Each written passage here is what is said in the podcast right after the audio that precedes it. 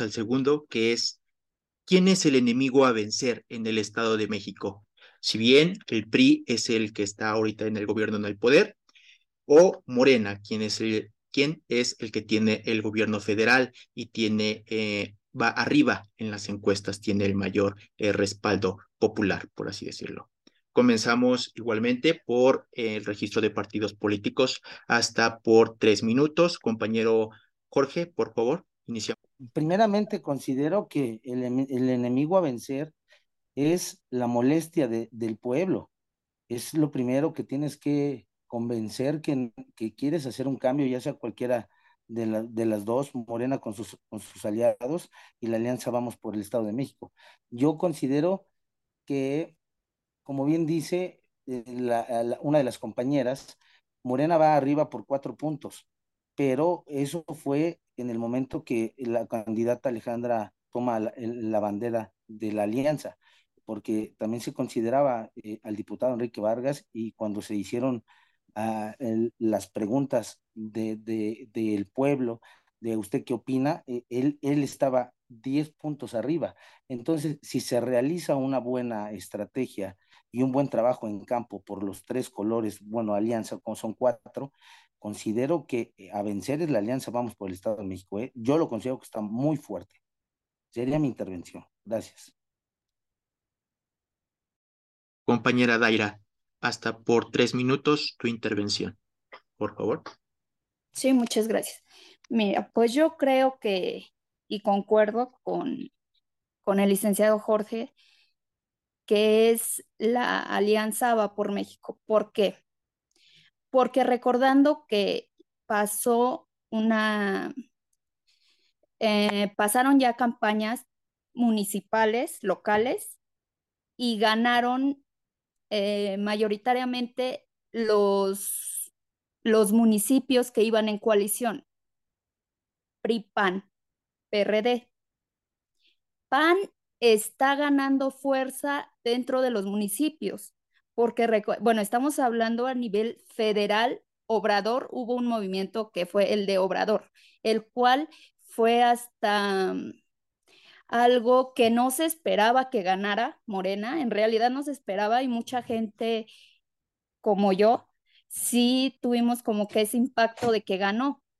Entonces, pasó este movimiento y ya ahora, bueno, actualmente los municipios están cambiando.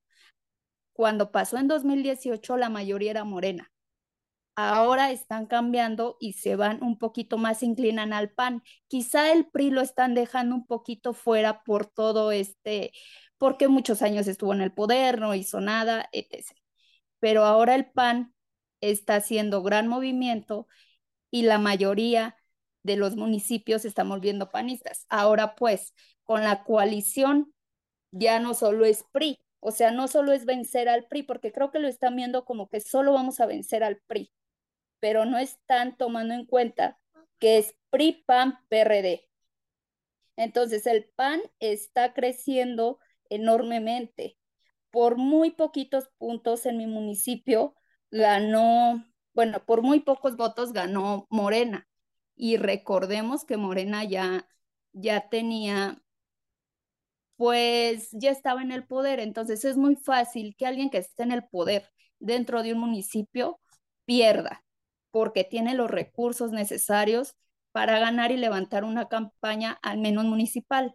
Ahorita estamos en una campaña o vamos a ir a una campaña porque apenas va a empezar a nivel estatal. Entonces yo creo que a vencer es la coalición Va por México, porque esto está empezando, ni siquiera estamos en campaña, está comenzando y estamos abajo de cuatro puntos. Entonces imagínate en campaña, ¿vamos a bajar o vamos a subir. ¿Por qué? Porque aquí la meta es subir, no bajar. Entonces, si estamos a cuatro menos, pues es obvio que vamos a subir. Eso es todo. Ok. Compañera Ingrid, hasta por tres minutos tu intervención. ¿Quién es el enemigo a vencer? Bueno, este, primeramente, pues a mí siempre me gusta hablar un poco de, historia y de relacionar con, con, la actualidad, porque si bien es cierto, eh, vamos, vamos, vaya, queriendo quitarlo el pasado para mejorar el presente, pues hay que remontarnos a, a esta parte, ¿no? Entonces, primeramente a mí me gustaría mencionar lo que al principio decía, donde si bien es cierto, al final voy a decir a qué partido corresponde esta parte de a quién considero que es el enemigo a vencer, pero me gustaría decirlo más con, con hechos, con lo que se ha visto reflejado en los últimos años. Vemos que de 2018 a 2021 la campaña electoral pues obviamente la ganó Morena, que si bien es cierto es desde donde se empezó a sembrar la parte donde se menciona de la cuna, es de Texcoco, es Morena, pero ¿qué pasa después de 2021? Se vuelve a hacer una elección, y como lo mencionábamos, lo mencionaba en un principio, y vuelve a quedar Morena. ¿Qué quiere decir esta parte de eh, izquierdista, no? Eh, ¿O qué quiere decir eh, los partidos de Morena? Primeramente, el partido de Morena nos habla de que se supone que el Estado garantiza ese acceso a todas las personas. Y vamos, ¿qué quiere decir acceso a todas las personas? Que todas las personas tengan oportunidad, vaya, de crecer dentro de la misma. Pero ¿dónde vamos a ver un crecimiento si mismas personas están al mando? ¿Dónde hay esa oportunidad de que nuevas personas entren en esa parte? De que nos quitemos de, de, la, de la política, si bien es cierto, perdón, trae consigo personas y trae consigo personajes. Esos personajes tienen que ser emblémicos para que puedan pegar en el pueblo. Tienen que tener eh, palabra de convención, vaya, de convencer a la gente. ¿Para qué? Para que la gente diga, ok, me voy por ellos. Pero ¿qué pasa? ¿Qué hemos visto reflejado por parte de, del partido de, de, Morena? ¿No? Si bien es cierto, eh, un cambio sería que den una oportunidad a nuevas personas, así sean de sus mismos partidos, también lo es que en un primer momento Andrés Manuel nos dijo este cambio con respecto a, a que México necesitaba un cambio. Ok, yo le aplaudo esa parte en donde vemos que ya se le da una pensión a los adultos mayores de edad, pero a cambio de qué? A cambio de que suban, por ejemplo, los alimentos, de que suba la gasolina, de que suban los impuestos. O sea, si bien es cierto, nosotros pagamos los impuestos y a través de eso se pagan las escuelas, se paga el salud, vaya, pero a cambio de qué? A cambio de otra desmejora. Ahora bien, algo que también podemos ver y que también vimos muy reflejado las becas a los estudiantes universitarios, que están muy bien, o sea, es, es una iniciativa por parte del partido de Morena, pero ¿qué vemos a través de esto? O sea, está bien dar eh, becas, pero quitar incentivos. Em, voy a dar un dato muy importante. Eh, eh, más adelante licenciada, eh, lamentablemente se terminó su tiempo. Ahorita le doy un poquito más de tiempo en su réplica, por favor. Eh, pasamos con la licenciada Shana de Estrada, por favor, eh, tres minutos. Gracias, Ernesto. Pues mira, a mí me gusta hablar de política, de las cuestiones de política, pero de una manera muy fácil para que la gente que vea este tipo de, de podcasts lo pueda entender. Y yo creo que quien es el verdadero enemigo a vencer son eh, esos casi 100 años de vicios de los que hemos sido todos, eh, pues, víctimas, así lo vamos a poner, ¿no? Eh, porque, pues, opino que hay que dar también apertura a gente nueva que vemos que tiene la posibilidad de poder transformar el Estado. Eh, ¿A qué me refiero? Eh, con el PRI llevamos casi ya 100 años y te lo digo yo, siempre, toda mi vida he vivido en, en, en Texcoco, en el Estado de México, y realmente día con día nos enfrentamos a una situación muy desagradable, que es la delincuencia, que también la alza de precios no solamente depende de, del, del el gobierno en turno, sino de muchos años atrás. Y nos enfrentamos a todo eso, ¿no? Entonces, pues yo creo que el enemigo a vencer es realmente, principalmente, empezar por ahí. Como ustedes lo dicen, yo considero que ya no es una lucha, eh, vamos así a decirlo, de la candidata contra tal candidata, sino de alguien que realmente pueda subsanar todo eso que nos enfrentamos como ciudadanos. Eh, entonces, pues, eh, si lo vemos de esa manera, creo que es lo que como ciudadanos también tenemos la responsabilidad y buscar la, la responsabilidad de fijarnos, a ver, analizar quién va a ser mi candidata, qué características debe de tener mi candidata, qué ha hecho mi candidata, cuál es el camino que ha recorrido en la política, porque si bien es cierto, eh, y hablamos de la maestra Delfina, pues ella ya ha tenido eh, un camino pues recorrido dentro de, de, la política, te lo digo yo, eh, cuando lo veía en la carrera decían, ¿cómo es posible que se pueda gobernar algo bien?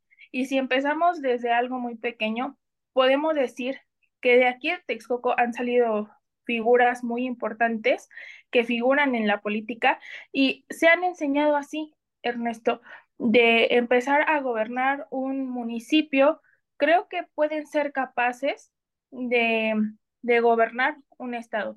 Y te lo digo porque si yo comparo Texcoco con otros municipios, yo te puedo decir con seguridad que ahorita puedo ir al centro, caminar en el centro, comerme un elote, andar viendo zapatos y lo que tú quieras y regresarme caminando a mi casa y a lo mejor no me va a pasar nada, ¿no? Y o sea, sí sé que me estoy exponiendo y sé que me pueden asaltar en el camino, pero sé que es muy poco probable que... Ok, licenciada, discúlpeme, eh, se le agotó el tiempo. Eh, vamos a pasar, o ahorita le doy un poquito más de tiempo en su réplica, por favor. Eh, compañero Marcos, tres minutos, por favor. Sí, muchas gracias. a mi parecer, el enemigo a vencer en estas elecciones, yo creo que es la corrupción. Morena y, los otros partidos conservadores no son enemigos, son adversarios. Yo creo que el enemigo número uno eh, es la corrupción que ha imperado en el Estado de México por más de 90 años. Y ese es el verdadero enemigo a vencer eh, en esta elección a la gobernatura. Eh, y yo quiero mencionar algunos datos, algunos datos duros de acuerdo a, las elecciones que vimos en el 21. En el 21, este, nuestro movimiento eh, Morena tuvo un, porcentaje de votación del 30%, a diferencia del PRI de un 26% y del Partido Acción Nacional del 13%. Es claro que esta coalición se da no por, no por intereses de, ayuda al pueblo, sino por intereses em, individualistas, intereses mezquinos, intereses a favor de los privilegios de, esos partidos. Y bueno, no quiero mencionar al PRD porque ni siquiera ella figura en el Estado de México. Eh, a duras penas alcanzó el 3% de votación en las elecciones pasadas, entonces eh, yo creo que el PRD está prácticamente muerto. Eh, yo creo que es un partido que de ideales que ya no sabes ni, ni, de qué son, antes eran de izquierda, ahora son de centro, entonces yo creo que ellos ni siquiera ellos saben de, ah, cuáles son sus ideales. Entonces, a mi parecer, el verdadero enemigo a vencer es la corrupción. Yo estoy seguro que eh, la maestra Delfina saldrá triunfadora en junio, que va a ganar eh, este movimiento del pueblo, de la gente, y, se va a ver reflejado en las casillas y sobre todo eh, en las encuestas que hoy, hoy por hoy posicionan a la maestra Delfina por encima de, la coalición. tengo aquí una encuesta que recientemente sacó el día de hoy el periódico Reforma, en el cual Delfina tiene un 55% eh, de, porcentaje eh, comparado con el 41% que, que, tiene, representa Alejandra del Moral. Entonces, este, vemos que es, es un porcentaje demasiado alto. Eh, hasta el día de hoy no, he visto que, Alejandra del Moral siquiera llegue a, a un 5 o un 3% de, por este, acercarse a, a, la maestra Delfina. Entonces yo creo que eh, el enemigo a vencer es, la corrupción y estoy seguro de que la maestra Delfina saldrá triunfadora y, el pueblo eh, sabrá elegir muy bien a su próxima candidata, a su próxima gobernadora. Gracias. Muchas gracias, compañero Marcos. Eh, compañera Ingrid, hasta por un minuto tiene tiempo de réplica. Ok, perdón, perdón. Sí, solamente un último dato que me gustaría mencionar. Este, anteriormente, pues veíamos que eh, desde el sexenio de Peña Nieto se veía reflejado como tal una iniciativa que se llama Iniciativa Mérida, donde apoyaban a estudiantes de Derecho para que tuvieran la facultad de ir a competir. Eh, había un convenio por parte de la Barra Americana de Abogados y, y se les daba como premio ir a otro país, estudiar una maestría. Y se les daba como premio eh, ir de viaje de viaje con todo pagado. Y sin embargo, gracias a la presidencia de Andrés Manuel quitó esa iniciativa. Al parecer quiere que, al parecer el gobierno como tal de, Morena, pues quiere ver que la, las personas no sean pensantes, que no tengan, que tengan, que reciban dinero así como así, por ejemplo, con las becas, pero que no tengan esa iniciativa de, de seguir creciendo. El compañero acaba de mencionar un punto muy importante que es por parte de la corrupción, pero vemos que aquí en Texcoco lo que mayor impera es la corrupción y es por parte de los municipales que están respaldados por Morena. Hay muchos TikToks donde se van reflejados los policías siendo corruptos con las personas y que se sienten respaldados porque, pues como apoyan a Morena, pues se sienten reflejados y apoyados. Si bien es cierto que queremos acabar con la corrupción, pero hay que ver de dónde vienen también. Y seguridad no se ha visto del todo reflejada en Texcoco. Ok, compañera Ingrid, eh, discúlpeme, tuve que apagar su micrófono, ya se le acabó el tiempo de réplica. Eh, un momento le doy otro poquito más de tiempo.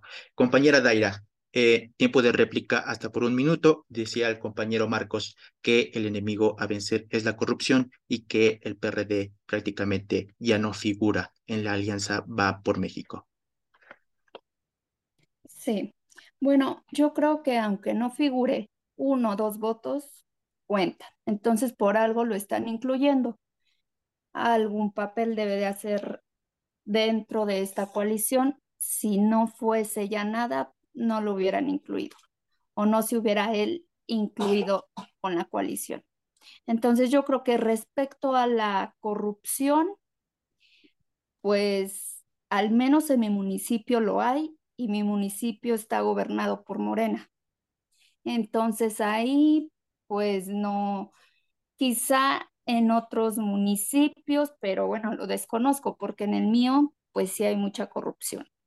Y bueno, yo creo que no es tanto el partido que gobierne, sino las personas que están representando a ese partido.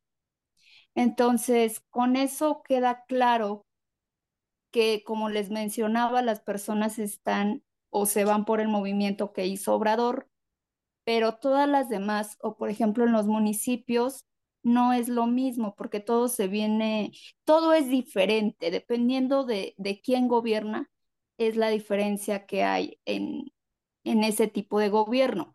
El, compañera Daira, compañera Daira, eh, se acabó el tiempo de réplica. Eh, ahorita le doy otro poco más de tiempo.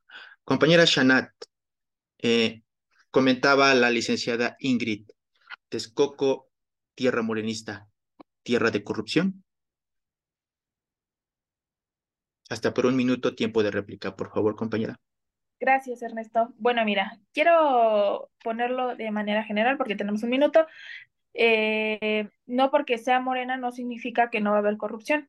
Y si nos vamos a eso, pues entonces cada eh, partido se rige por sus estatutos. Imagínate que todos respetaran los estatutos. Pues entonces creo que no habría ningún problema, todos nos llevaríamos bien e incluso no creo que el PRI se encontrara eh, en las condiciones que se encuentra ahorita si realmente se respetaran los estatutos, ¿no? De igual manera, Morena, vamos a, a, darle ahí la razón a la compañera Daira. Sí, hay muchos que pueden ser de Morena y que están siendo corruptos, eso también puede pasar. Entonces, si nos apegamos nosotros a los estatutos y si todo se reformula, pues voy de acuerdo a que todo va a salir bonito, todo va a salir bien y todos vamos a salir beneficiados. Pero pues yo dudo mucho que sea así. En cuanto al, al caso de Texcoco, yo lo comparaba con otros municipios y me atrevo a decir que Texcoco es un lugar seguro. ¿Y quién ha gobernado Texcoco? Pues ha sido Morena. ¿Y quién ha sido? Pues la maestra Delfina Gómez ha sido presidenta municipal y creo que si lo hizo bien con Texcoco, también lo puede hacer bien en el Estado de México. Ok, muchas gracias compañera Shanat. Compañero Jorge, tiempo de réplica hasta por un minuto. Ya comentaban los otros compañeros de la corrupción. ¿Usted qué opina? ¿Existe corrupción en el Estado de México por parte del gobierno de Alfredo del Mazo? Mira, a final de cuentas, vamos a ser eh, muy claros. Eh, lamentablemente, no siempre no siempre es el, que está al frente del gobierno el que realiza esos actos de, de, rapiña, ¿no? Sino que, te doy un ejemplo, en el Hospital de las Américas, desde hace mucho, en Ecatepec, desde hace muchos años se han entregado paquetes para que las mamás que dan a luz al salir se puedan llevar. Eh, ¿Sí me escuchan ahí? Sí, te escuchamos. Adelante. Este, que se lleven un paquete de pañales, leche y algún, algunos eh, objetos que le sirven al nacimiento de su bebé. Y te lo juro que no sabe ni el gobernador o un secretario de salud, un secretario de gobierno que puede eh, hacer algunos movimientos necesarios, que no sabe lo que está sucediendo. Lamentablemente los que estamos abajo de una estructura somos los que hacemos quedar mal al que está arriba de nosotros. Entonces yo considero que eh, la corrupción existe no en, en, México, en todo México, y no es algo que podamos ocultar eh, tapándolo con un dedo. Entonces lo que tenemos que realizar es analizar cada uno de los movimientos de todos los eh, de todas las estructuras que existen en un gobierno, ya sea municipal, estatal o nacional, para poder dar eh, y apagar ese, esa corrupción que se da en nuestro país. Está apagado tu micrófono, Ernesto. Compañero Marcos Eduardo, perdón, disculpa. Eh, hasta por un minuto, tiempo de réplica. Muchas gracias, Ernesto. Nada más para este, aunar al, comentario de la compañera Ingrid. Eh, sí, está bien que mencione acerca del apoyo que antes otorgaba hoy el, el, el prófugo Enrique Peña Nieto acerca de las becas al extranjero a estudiantes. Eh, lo que resulta pues eh, difícil de comprender es que todas estas becas eran otorgadas eh, específicamente a jóvenes, hijos de políticos, hijos de empresarios, jóvenes, los llamados mis reyes, que se iban con vacaciones, todo pagado al extranjero, por becas otorgadas por el simple hecho de ser el hijo de un alto funcionario. Entonces, ¿de qué sirve de que se otorgaran estas becas si eran otorgadas solamente a un cierto sector eh, de, población y no eran eh, para el pueblo, no eran para, para la gente, para los que realmente la necesitaran? Y respecto al, comentario del PRD en la coalición, yo creo que pues si no aporta más del 3%, prácticamente no aporta nada. Yo creo que si está en coalición solamente es para mantener el registro. Muy bien, compañero Marcos. Con esto concluimos el segundo tema.